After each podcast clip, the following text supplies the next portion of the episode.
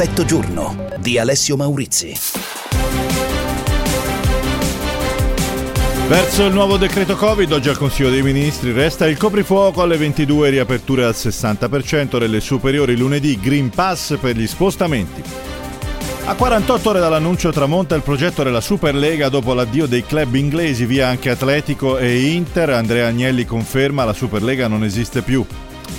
George Floyd condannato l'agente di polizia che il 25 maggio ne provocò la morte durante un controllo. Biden pietra miliare nella lotta al razzismo. Raggiunto un accordo in Europa sul clima, neutralità ed emissioni zero entro il 2050. Al vertice di domani con Europa e Stati Uniti anche il leader cinese Xi. Calcio, Serie A, si gioca il turno intrasettimanale in campo anche Sassuolo Milan e Spezia Inter. Buongiorno da Alessio Maurizio e dalla redazione, ben ritrovati con il punto di metà giornata. In apertura abbiamo l'attesa per il nuovo decreto Covid anticipato già, come sapete, in queste ore dagli annunci del Presidente del Consiglio, Mario Draghi e di alcuni ministri.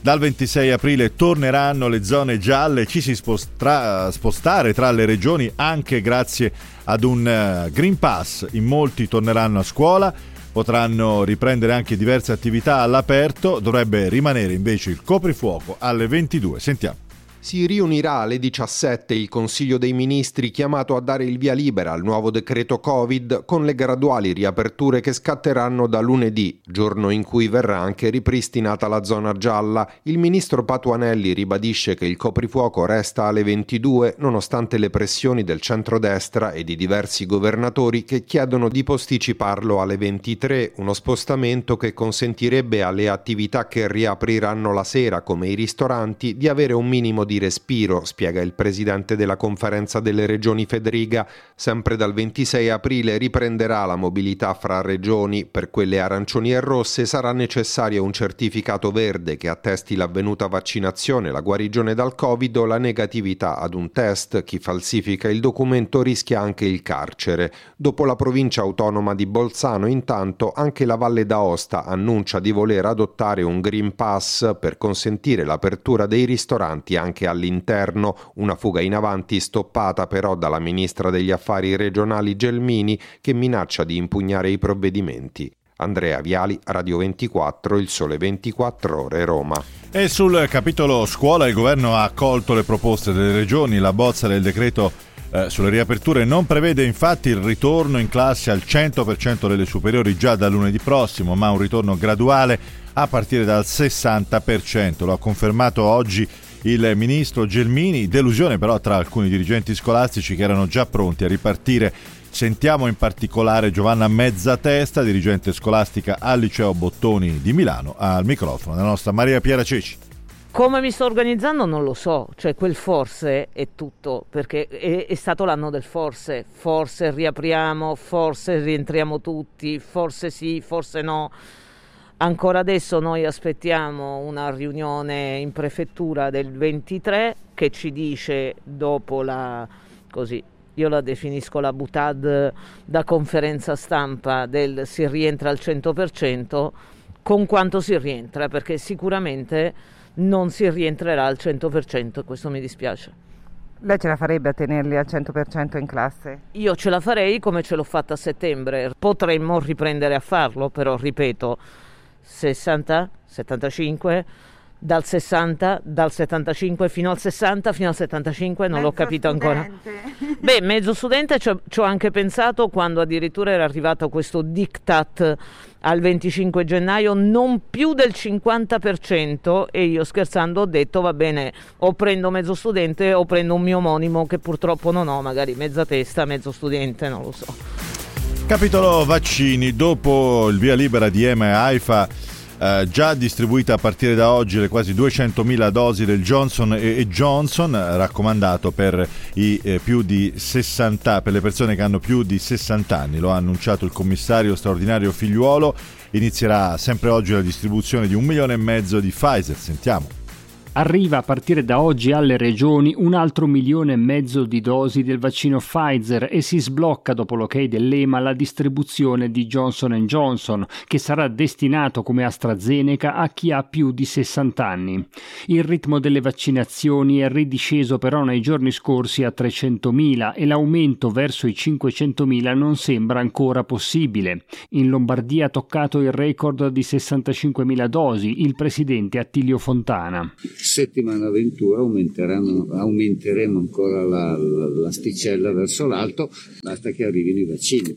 Dosi ancora insufficienti anche nel Lazio, l'assessore Alessio D'Amato. Il problema nostro è che abbiamo degli hub fermi proprio perché stiamo aspettando eh, la, l'arrivo del Johnson e che se arriva subito noi possiamo partire con Valmontone e con la Vela e soprattutto anche con la rete delle farmacie. Intanto il direttore dell'AIFA Nicola Magrini a Radio 24 annuncia l'accelerazione sul nuovo vaccino tedesco CureVac. Siamo a un buon punto, per non dire ottimo, pensiamo di qui a un mese circa, eh, per fine maggio, di vederlo registrato dall'Agenzia Europea. Alessandro Arona, Radio 24, il sole 24 ore, Roma. Cambiamo argomento, adesso ci occupiamo di eh, all'Italia, attimi di tensione con qualche spintone durante l'ennesima manifestazione dei lavoratori al centro di Roma, sotto la sede della Commissione europea. La manifestazione arriva eh, dopo che eh, la Commissione europea ha fatto sapere che il piano proposto dal governo per il rilancio di Alitalia non funziona, la soluzione è ancora lontana. Un accordo tra governo e Commissione europea sul dossier Alitalia-ITA non è imminente. Bruxelles invia un messaggio chiaro a Roma, i contatti proseguono, ma negli ultimi giorni, filtra dalla Commissione, non si sono registrati passi avanti. I nodi da sciogliere legati alla discontinuità economica tra l'Italia e ITA sono ancora sul tavolo. Si ragiona così su slot, asset, marchio e personale. Non vogliamo che ITA diventi una preda. Il governo, dice il ministro del lavoro Andrea Orlando, intervistato dal messaggero, è consapevole che se la nuova compagnia sarà eccessivamente sotto sottodimensionata, questo sarà un pericolo. L'interlocuzione con Bruxelles va avanti, ma è giusto difendere i livelli occupazionali, puntualizza Orlando, e dare a ITA una dimensione tale che le consenta di andare avanti. La compagnia, secondo il ministro, deve ripartire approfittando della ripresa dei traffici. Più in generale, sul fronte sblocco dei licenziamenti, Orlando assicura che saranno ridotti gli eventuali impatti sull'occupazione. I licenziamenti, spiega, saranno selettivi, distinguendo tra le varie dimensioni di imprese e dentro luglio arriverà anche la riforma della cassa integrazione Teresa Trillò, Radio 24, Il Sole 24 Ore, Roma. E ora con la cronaca andiamo all'estero, cominciamo con le dichiarazioni poco fa del presidente russo Vladimir Putin nel suo discorso alla nazione. Дамы и господа, президент Российской Федерации Владимир Владимирович Путин Ecco, nell'ambito di una uh, celebrazione solenne, il discorso alla nazione di Putin a fronte delle recenti tensioni con Stati Uniti ed Europa, Putin ha detto la Russia i suoi interessi, li vogliamo proteggere rispettando il diritto internazionale, ma abbiamo anche altri modi per rispondere prima che altre nazioni diventino troppo arroganti. Chi minaccia la nostra sicurezza, concluso Putin, se ne pentirà come non mai. Ci sarà anche il leader cinese Xi al vertice sul clima organizzato dal presidente americano Joe Biden insieme ai leader europei. Intanto proprio i leader europei nella notte hanno trovato un accordo vincolante sulla neutralità climatica da raggiungere entro il 2050. Sentiamo. Il nostro impegno politico per diventare il primo continente climaticamente neutro entro il 2050 è ora anche un impegno legale, così ha commentato la Presidente della Commissione Ursula von der Leyen dopo l'intesa raggiunta in Europa sul clima. L'accordo prevede neutralità climatica al 2050 e taglio delle emissioni al 2030 di almeno il 55% rispetto ai livelli del 1990 e dovrà essere definitivamente approvato dal Consiglio e dalla plenaria dell'Europarlamento. Sulle emissioni di CO2 l'Agenzia internazionale per l'energia ha lanciato l'allarme. Aumenteranno nel 2021 ad un livello record. Tutto questo alla vigilia del summit in programma per domani e venerdì voluto dal presidente Biden, che sancirà il ritorno di Washington in prima linea nella lotta contro i cambiamenti climatici. Biden, che punta a dimezzare le emissioni degli Stati Uniti entro il 2030, ha invitato 40 leader mondiali tra questi il cinese Xi, che ha fatto sapere terrà un discorso importante. Katia Caramelli, Radio 24, il sole 24 ore. Restiamo all'estero perché l'ex uh, agente di polizia americano Derek Chauvin è stato riconosciuto colpevole dell'omicidio di George Floyd avvenuto il 25 maggio del 2020, lo ha deciso la giuria al termine di un processo che ha monopolizzato l'attenzione dell'opinione pubblica americana. Tre volte colpevole, Derek Chauvin il 25 maggio 2020 ha ucciso George Floyd, come testimonia quel video di 8 minuti e 46 secondi in cui si vede il ginocchio dell'ex poliziotto che soffoca il 46enne afroamericano. La giuria ha deciso rapidamente, dopo 10 ore di discussione, ora toccherà al giudice fissare la pena fino a un massimo di 40 anni di carcere. Minneapolis festeggia. Il presidente americano Joe Biden parla di passo avanti contro il razzismo sistemico. George Floyd ha implorato non posso respirare, non posso respirare, non possiamo lasciare che queste parole muoiano con lui. Ai suoi figli diremo papà ha cambiato il mondo, spiega Biden. Mi sento sollevato, grazie a tutti per il supporto, dice il fratello di George Floyd, ma nelle stesse ore a Columbus, in Ohio, un poliziotto uccide a colpi di arma da fuoco una ragazza afroamericana di 15 anni e le proteste ripartono. Livia Zancanera, Radio 24, Il Sole 24 Ore. A poco più di 48 ore dall'annuncio della sua nascita, la Superlega si sfalda con eh, le squadre inglesi che se ne sono tirate fuori già ieri sera.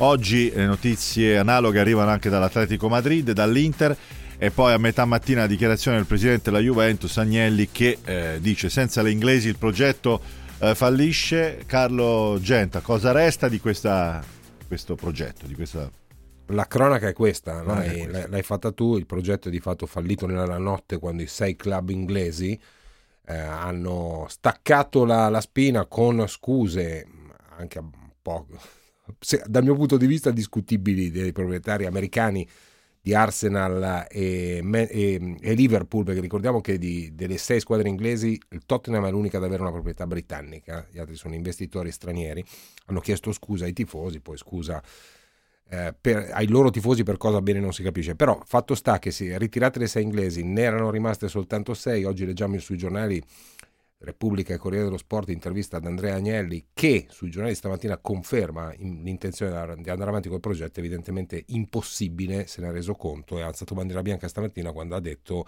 che in sei non, non si può fare un torneo. Si è ufficialmente sfilata l'Inter, poi l'Atletico Madrid, insomma resterebbero formalmente eh, il, il, Milan, il Real Madrid e il Barcellona, ma il progetto è di fatto finito, come hai detto tu, in, eh, in 48 ore.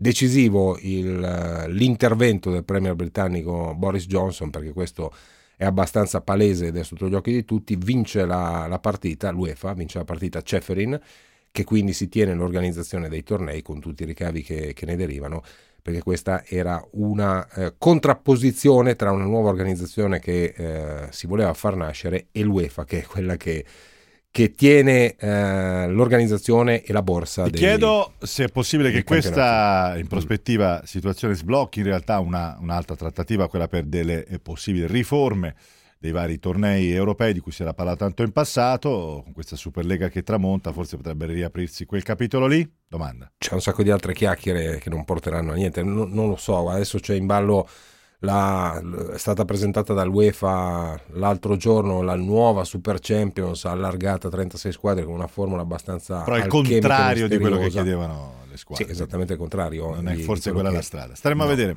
Grazie Carlo. Ti ritroviamo naturalmente con tutti i convocati. Ampio tema di discussione ancora oggi naturalmente per gli appassionati di sport e di calcio. 13 e 14 minuti noi siamo alla prima pausa di oggi per effetto giorno torniamo tra poco. Faremo un eh, punto sulla eh, campagna di vaccinazione, lo faremo con le regioni che è più avanti, la regione Lazio che tra l'altro annuncia poco fa di essere quasi a un quarto di eh, persone, insomma, la popolazione regionale già con almeno una dose di vaccino. Ci risentiamo tra poco 349 238 6666.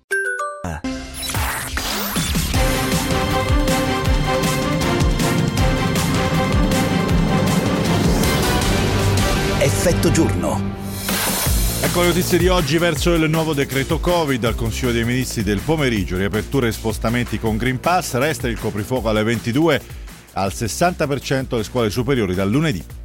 48 ore dopo l'annuncio tramonta il progetto della Superlega con l'addio dei club inglesi. Andrea Agnelli conferma la Superlega non esiste più. George Floyd condannato all'agente di polizia che il 25 maggio ne provocò la morte durante un controllo. Vaccini dopo il via libera per Johnson Johnson riparte come previsto la campagna vaccinale in Lazio, prima dose a quasi un quarto della popolazione, ne parliamo tra poco. Calcio Serie A si gioca il turno intrasettimanale in campo anche Sassuolo Milan e Spezia Inter.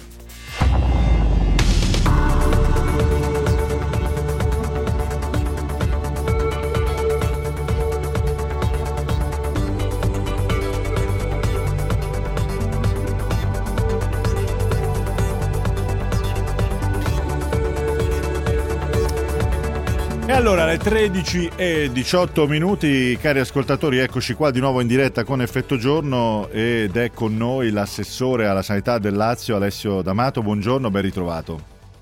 Grazie dell'invito. Grazie a lei per aver accettato, Assessore. Allora, um, la notizia di poco fa è che eh, la vostra regione ha somministrato almeno una dose di vaccino quasi un quarto della popolazione, siamo al 22,5%. Um, per quanto riguarda più in generale le notizie, lo abbiamo già raccontato nella prima parte di Effetto Giorno, insomma, uh, dopo l'ok dell'Agenzia Europea e di quella italiana del farmaco, uh, parte la distribuzione di Johnson Johnson, che era in attesa pratica di mare tra le regioni, 184.000 dosi e poi il, ehm, diciamo, lotto molto più importante di Pfizer, un milione e mezzo di dosi, sempre di oggi distribuite Uh, distribuite tra le, tra le, regioni. Per quanto riguarda il dato nazionale, 15 milioni 894 mila somministrazioni, 4 milioni e 654 mila le persone già vaccinate con tutte e due le dosi. Eh, le chiedo, Assessore, Intanto per quanto riguarda le persone con più di 80 anni, che sono il target fondamentale, no? ce ne sono circa 400.000 se non ricordo male in Regione Lazio censite. Sì. A che punto siete? Sì.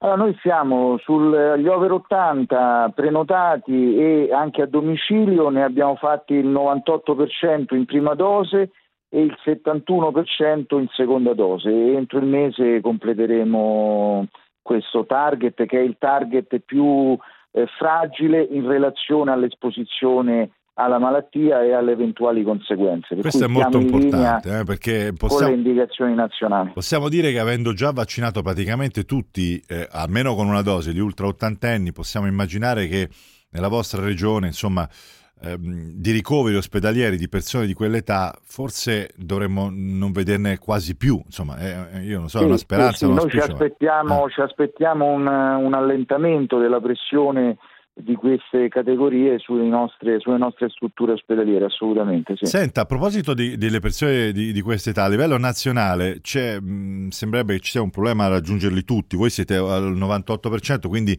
questo problema lo avete quasi azzerato. C'è un problema di mancanza di dati in alcuni di loro, quel 2%, o è un problema di volontà di non vaccinarsi con, con queste persone anziane? Accade questo?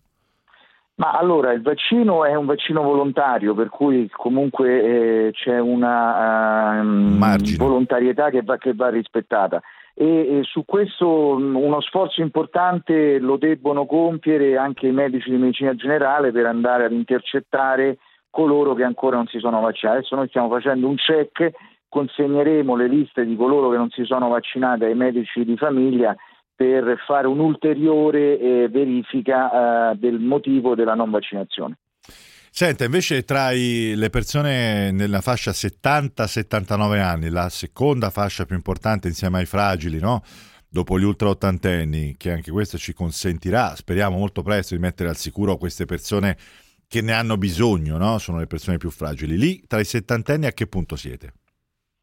Allora, come prima dose stiamo al 61,2% e al 13% come seconda dose di somministrazione, per cui anche qui eh, è avviato il percorso e contiamo nella prima decade di maggio del prossimo mese di completare almeno in prima dose.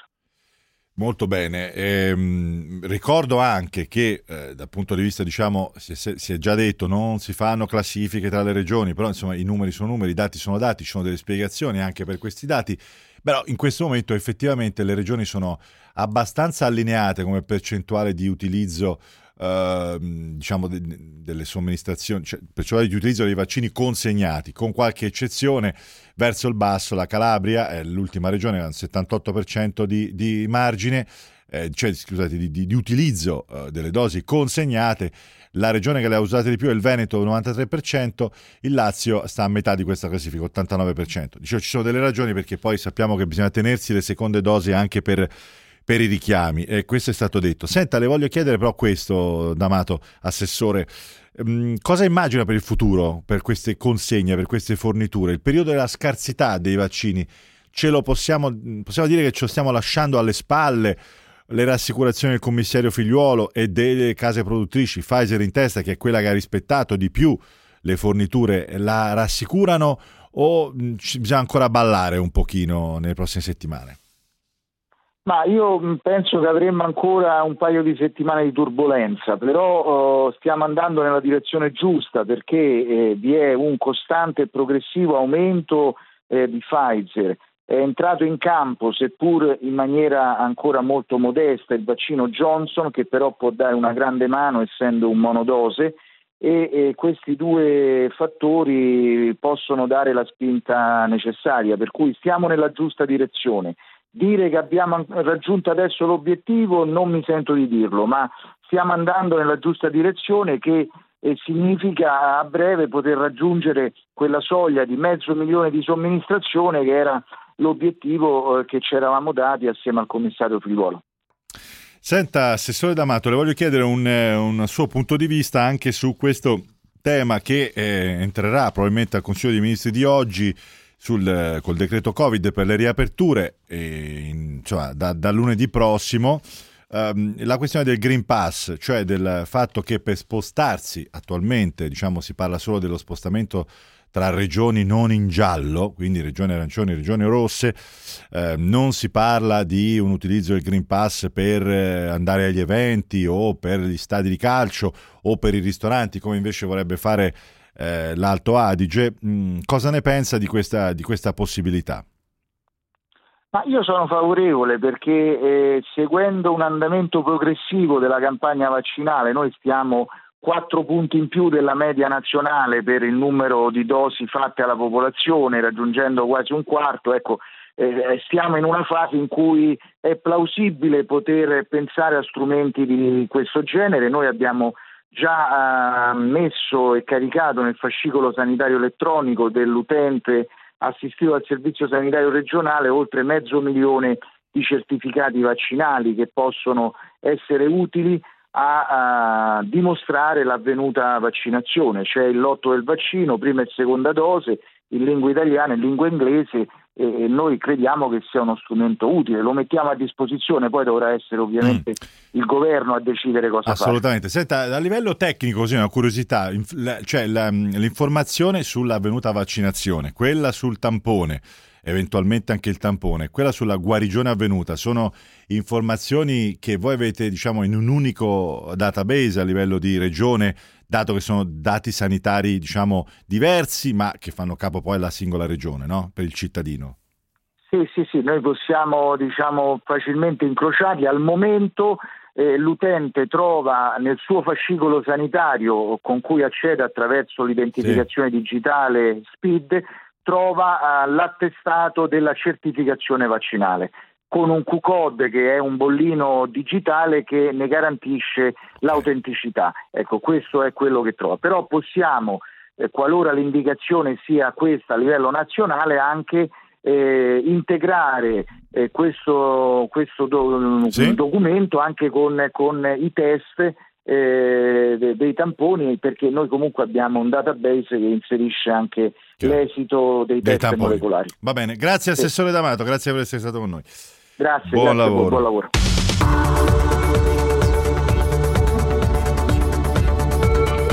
Ecco, restiamo allora proprio su questo stesso tema, eh, quello del Green Pass, lo facciamo eh, facendoci qualche domanda eh, in più sulla diciamo, eh, correttezza fino in fondo, sulla legittimità di questo, eh, di questo Green Pass, cioè del fatto di eh, dire, mettere un bollino su ognuno di noi per poter poi in questo caso parliamo di potersi spostare liberamente tra regioni, ma potrebbe essere diciamo, preludio anche per qualcos'altro. Ricordiamoci che c'è uh, il tema anche dei viaggi in Europa, il passaporto uh, vaccinale. Ne parliamo con Alfonso Celotto, costituzionalista, docente di diritto costituzionale all'Università Roma 3. Buongiorno.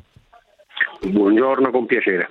Benvenuto. Allora, eh, Celotto, eh, voce diciamo nota agli ascoltatori di Radio 24 perché lo chiamiamo spesso a dirimere no? un po' queste questioni. Le chiedo, l'Italia è un paese eh, di... Sì, sono mesi, sono mesi di grande burocrazia anche questi. Sì, di, sì, di, produzione legislativa, speriamo di non affogare. Allora, l'Italia è il paese dei diritti, no? ma eh, anche dei ricorsi al TAR e, eh, lo dico con un'espressione diciamo volutamente un po' offensiva, ma senza offendere nessuno, prendo atto di una realtà, il paese è anche un po' degli azzeccagarbugli. Le chiedo questo Green Pass va incontro, secondo lei, a dei profili di illegittimità, di violazione, compromiss- compressione di qualche diritto oppure no?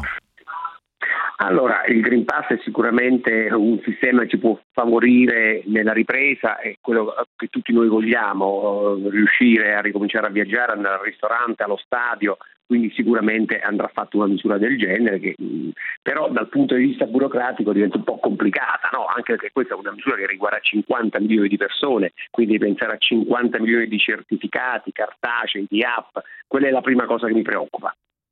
Mm. Però ehm, diciamo, eh, nel caso del certificato o dell'app, eh, sì, diciamo che mm, abbiamo già passato, nel caso dell'app Immuni, no? Il, eh, dire, abbiamo già verificato, sperimentato la difficoltà di far dotare tutti gli italiani eh, di questo tipo di tecnologia. Nel caso di un certificato forse è meno complicato, le app dovrebbero averle poi chi? Le forze dell'ordine per riconoscere il QR code o eventualmente insomma, gli organizzatori degli eventi, perché il singolo cittadino cosa deve fare? Deve stamparsi un foglio di carta, no?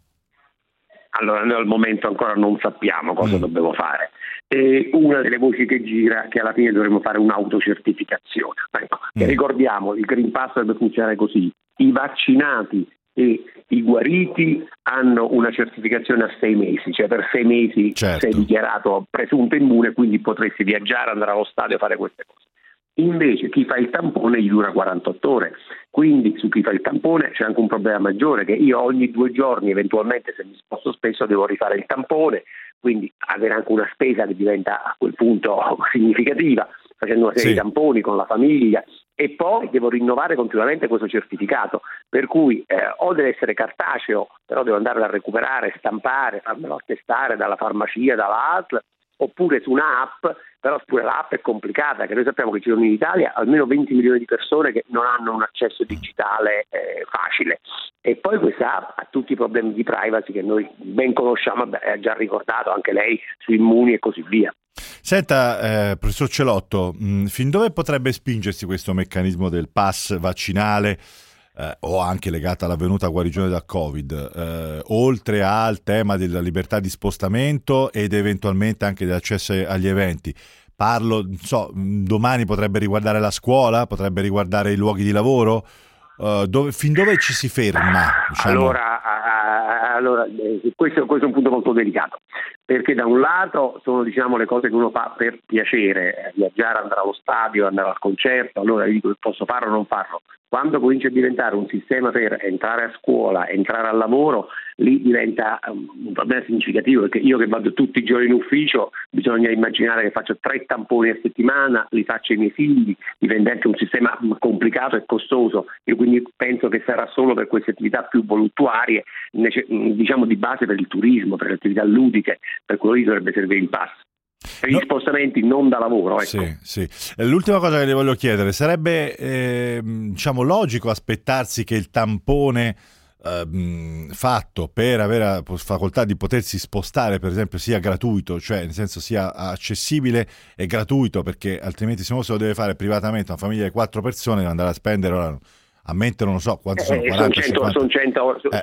sono 22 euro, adesso la tariffa è 22 euro, bisogna pensare sicuramente a una tariffa sociale a un certo punto o comunque a delle forme di incentivazione perché altrimenti può diventare un costo significativo. Pensiamo a una, una, una famiglia che eh, va in giro quest'estate per un mese, fa un viaggio itinerante rischia di dover fare 10-12 tamponi e quindi cominciano ad essere più di 1000 euro, cominciano ad essere delle cifre significative, per cui probabilmente ma già qualcuno sta cominciando a fare, sono degli alberghi che si organizzano, dice vieni ti faccio fare il tampone, te lo faccio gratuitamente quando entri, certo. cioè, sicuramente avremo sarà uno dei grandi temi dell'estate penso e rischiamo al momento che si risolva in una grande autocertificazione che poi nell'attesa di poter capire se mettere questa app su un telefonino, su un QR code, eh, sulla carta di identità, la cosa più semplice sarà farla autocertificare a tutti. Grazie professor Celotto, 13.32 minuti. E, beh, in effetti, grazie. Buon lavoro. E in effetti no, stavo, stavo riprendendo insomma, la coda dell'intervista col professor Celotto, la, la, dire, l'autostrada verso l'autocertificazione. No? Si parte con eh, idee di app o di eh, certificati, insomma, QR code, eccetera, eccetera. Poi è probabile che mh, ci si debba arrendere ancora una volta all'autocertificazione. Arrendere perché insomma non, non sarebbe uno strumento così sicuro, così efficace, così inappellabile al 100% l'autocertificazione. Ma insomma, tanta, e ricadrebbe tra l'altro sul cittadino doversela in qualche modo eh, compilare. Alle 13 e 33 minuti facciamo l'ultima pausa, torniamo tra poco. 349 238 6666 a proposito di stagione estiva del fatto che probabilmente parleremo molto di Green Pass durante l'estate vedremo tra poco anche come eh, si potrà andare al mare, come si aprirà la stagione balneare quest'anno. La data fissata per ora è il 15 maggio. 349 238 6666 a tra poco.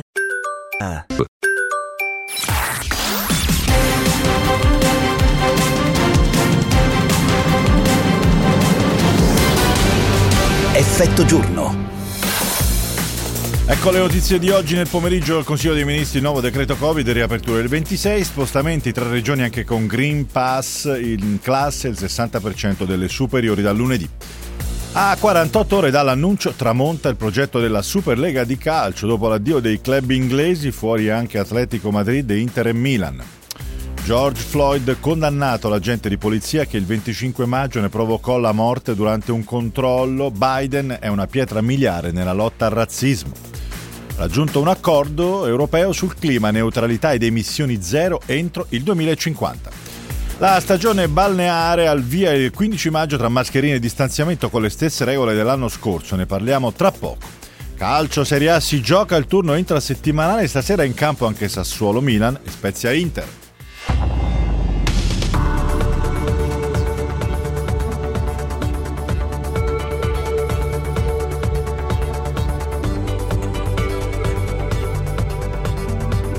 13 e 39 minuti, eccoci qua, eccoci qua di nuovo in diretta con Effetto Giorno, cari ascoltatori, i vostri messaggi al 349 238 6666 dice un ascoltatore Green Pass, scusate ma non abbiamo già una tessera sanitaria su cui sono scritti i dati digitali, si potrebbe integrare e devo dire che in effetti io non ci avevo pensato, ma ha ragione perché ormai l'abbiamo tutti in tasca la tessera sanitaria, o al meglio ce l'hanno quasi tutti perché non partire da quella cosa lì senza andarsi a inventare qualche cos'altro? Giusto questa precisazione. 13 e 40 minuti, andiamo con il commento di Alberto Orioli. Il punto di Alberto Orioli. C'è un effetto collaterale poco esplorato nella vicenda della Super League. Il tentativo dei club più blasonati di tre paesi europei di dar vita a un torneo affidato alla competizione tra le squadre d'elite d'Europa ha scatenato i commenti di un intero continente. Commenti contrari per la stragrande maggioranza dei casi, compresi quelli del premier britannico Boris Johnson e del nostro Mario Draghi. In quei commenti si è specchiata un'opinione pubblica europea, un coro unito di cittadini di un continente, forse per la prima volta consapevoli della forza delle loro posizioni una forza più forte di quella dell'appartenenza alla moneta unica quasi e a ceppi culturali convergenti e simili. Anche nel caso l'esperimento avesse avuto successo, ci sarebbe stato un riferimento a un pubblico continentale, visto come soggetto unitario, sarebbe stata l'audience di un ricchissimo mercato dei diritti TV o delle sponsorizzazioni. In ogni caso ci sarebbe stata una nuova consapevolezza verso un'opinione pubblica comune, anche se magari divisa in opposte tifoserie. L'Europa, insomma, sta diventando il cortile di casa nostra. Lo vediamo con gli acquisti comuni dei vaccini, con il primo esperimento degli Eurobond del Recovery Plan. Lo vediamo da anni con la moneta comune. Ora lo vediamo anche con il mondo del calcio. E allora vuol dire che la cosa si fa seria.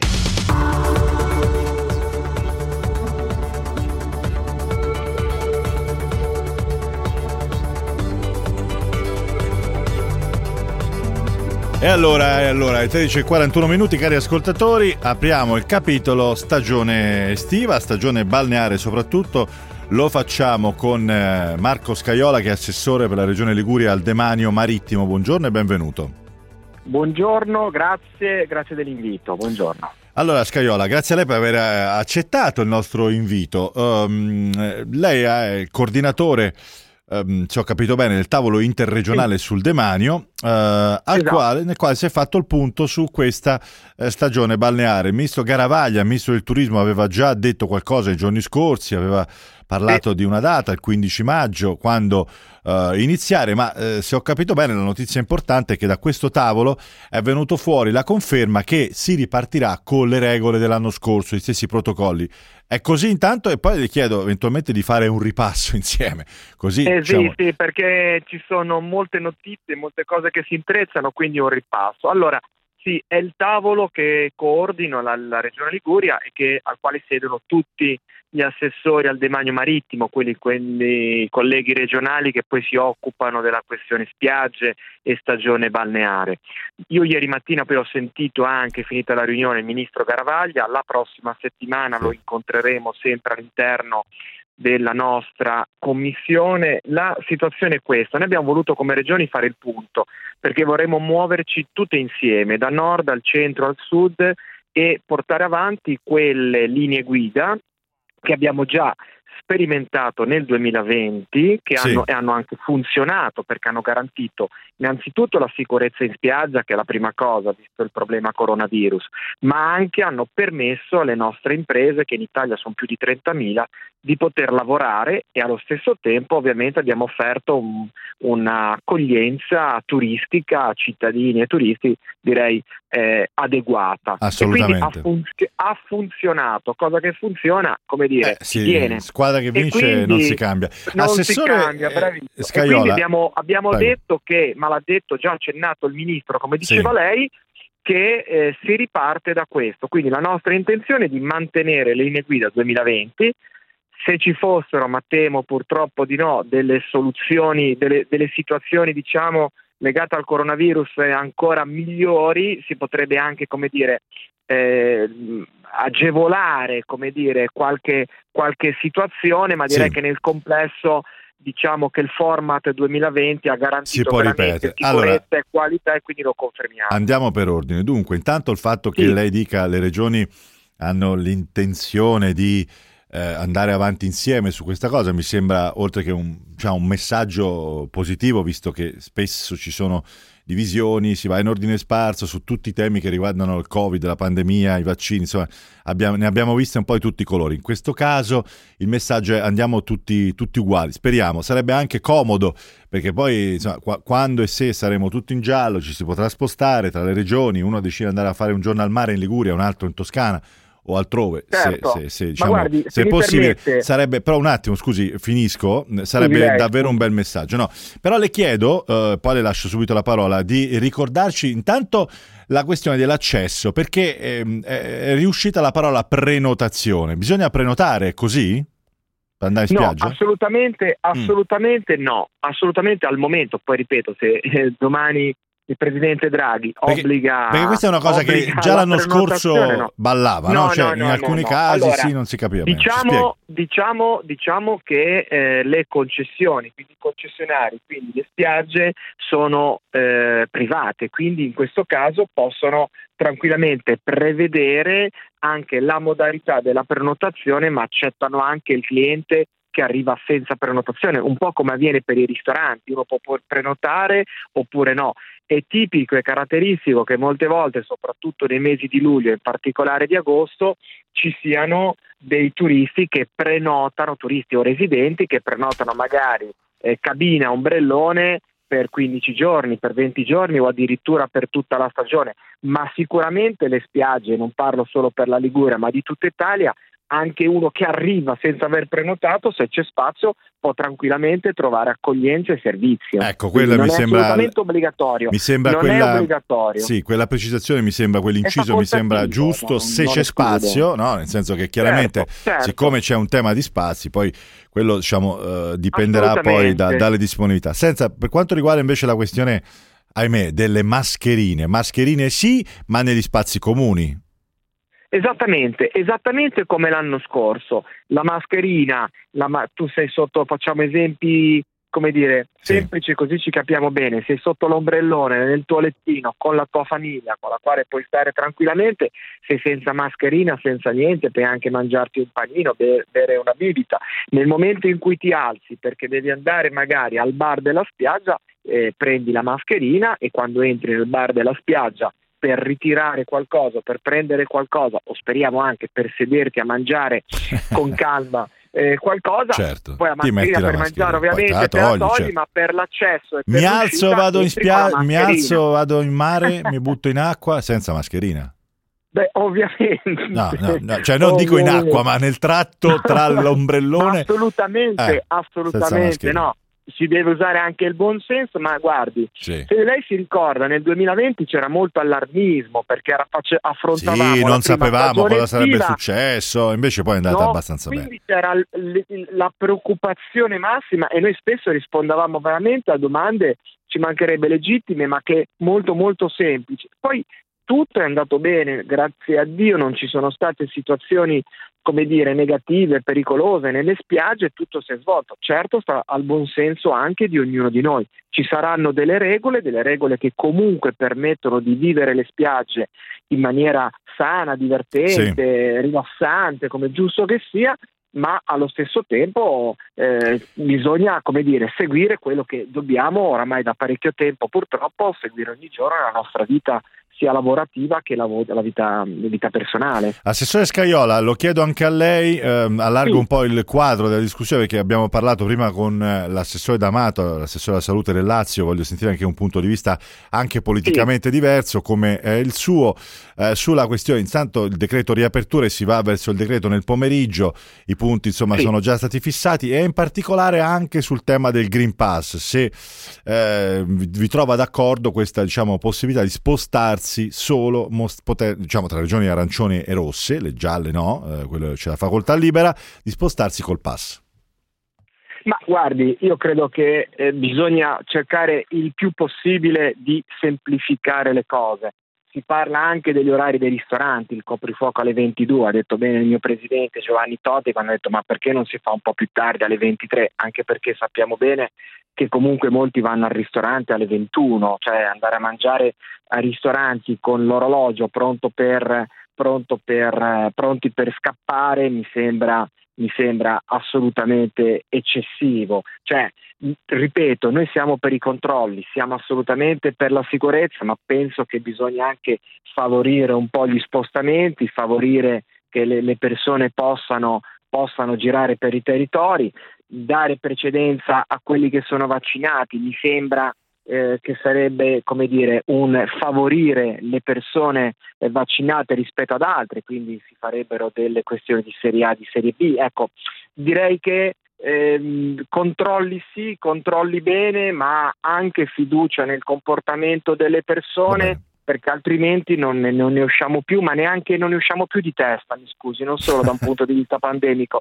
Perché guarda, Cioè, io il problema della tenuta psicologo. mentale, Sì, eh, sì, eh, è vero, certo, sì. Cioè, il problema della tenuta mentale lo vediamo un po' tutti, e- effettivamente. Si ricorda le autocertificazioni che ne cambiava una a settimana, adesso mettiamo anche il, il passaporto per andare da una regione all'altra, basta, cioè i cittadini devono anche potersi muovere, bisogna stare tutti, come dire, attenti responsabili, ma credo che gli italiani lo stiano dimostrando, adesso anche il governo, lo Stato dia un segnale di fiducia per una ripresa economica, però anche una ripresa della sanità mentale nostra e dei nostri figli per poter vivere al meglio. Ecco, questo è il nostro auspicio. Grazie Assessore Scaiola, grazie per essere Grazie stato con noi, buona giornata e buon lavoro. Staremo a vedere. Il pomeriggio il Consiglio dei Ministri è convocato per le 17, credo che eh, insomma, stando alle anticipazioni, questa aspettativa diciamo, di potersi muovere senza mh, mm, liberamente anche tra regioni rosse, senza esporre un uh, pass vaccinale, non verrà, non andrà, come dire, non, non, non, verrà, non, sarà soddisfatto l'assessore Scaiola perché stando alle anticipazioni eh, questo pass sarà necessario per spostarsi tra regioni rosse e regioni gialle invece no, sì, ci dovrebbe essere una riapertura totale. Staremo comunque a vedere, attesa ancora di qualche ora nel pomeriggio. Adesso, ultima pausa, torniamo tra un secondo.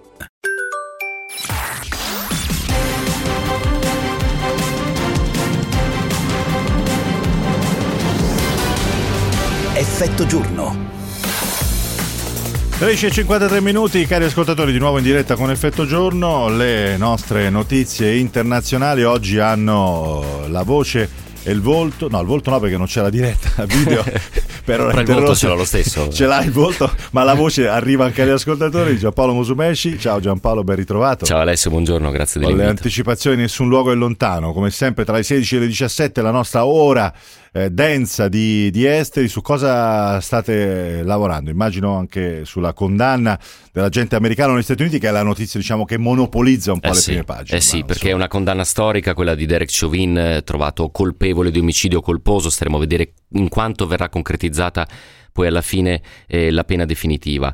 È la prima volta che si assiste a un processo così mediatico, così importante e con questo esito soprattutto. Ci sono un po' di considerazioni da fare, quanto questa sentenza diventerà un precedente e quindi quanto sarà una molla per la cultura e la società americana per interrogarsi sulle violenze della polizia, il cosiddetto razzismo sistemico. Che è quello che ha detto Joe Biden, ha detto una pietra miliare nella lotta al razzismo. Esattamente, vedremo, ma anche però. detto non è abbastanza, siamo mm. solo all'inizio, quindi sarà un percorso molto molto lungo. Però è anche vero che a volte la giurisprudenza e le sentenze accelerano certi processi e certi dibattiti, questo potrebbe essere uno di quei casi. Quindi partiremo con una prima pagina appunto dedicata agli Stati Uniti, poi andremo in Russia perché ha parlato Putin all'Assemblea federale della Federazione Russa. Abbiamo fatto sentire poi lo squillar di trombe che ha anticipato. Esattamente, sua... il tutto mentre i, su- i supporter di Alexei Navalny si preparano a scendere in piazza in ben 106 città, questo alle 19 ora locale, sono già partiti i primi arresti. 40... che condizioni è Navalny adesso? Navalny è in condizioni non buone, ma è riuscito a parlare con il suo avvocato, è riuscito a lasciare un messaggio sostanzialmente che poi è stato diffuso sui social, non sta bene, però è sempre molto combattivo e la chiamata ai suoi è questa, oggi in 106 città scendere in piazza dalle 19 ore locale. E, ehm, Putin nel suo discorso non ha assolutamente menzionato Navalny, l'altra volta disse il paziente di Berlino, insomma anche con questo fare molto sarcastico. Questa volta ha parlato di politica interna, ha celebrato la buona economia russa che sta andando bene avanti con anche la campagna vaccinale, ha parlato molto poco di politica estera, ha detto semplicemente chi ci, chi ci minaccia, minaccia, avrà le sue conseguenze, sì, insomma, quindi è stato abbastanza vago, molto ombelicale ecco, come discorso, ma devo dire che ha dei problemi molto seri, perché se tutti i sostenitori di Navalny davvero scenderanno in piazza questa sera, ci saranno dei, dei problemi in ben 106 città russe. Allora, abbiamo ancora un paio di minuti, credo, prima di chiudere. Oggi abbiamo un pochino più di tempo. Eh, forse riesce a raccontarci qualcosa sulla questione del Chad. Sì che è tornato di attualità nelle ultime ore. Perché e cosa, cosa state lavorando su questo, Giampaolo? Ma guarda Alessio, sostanzialmente il Chad nelle ultime settimane ha vissuto quello che per un eh, giornalista di primo pelo potrebbe essere un cocktail irresistibile, no?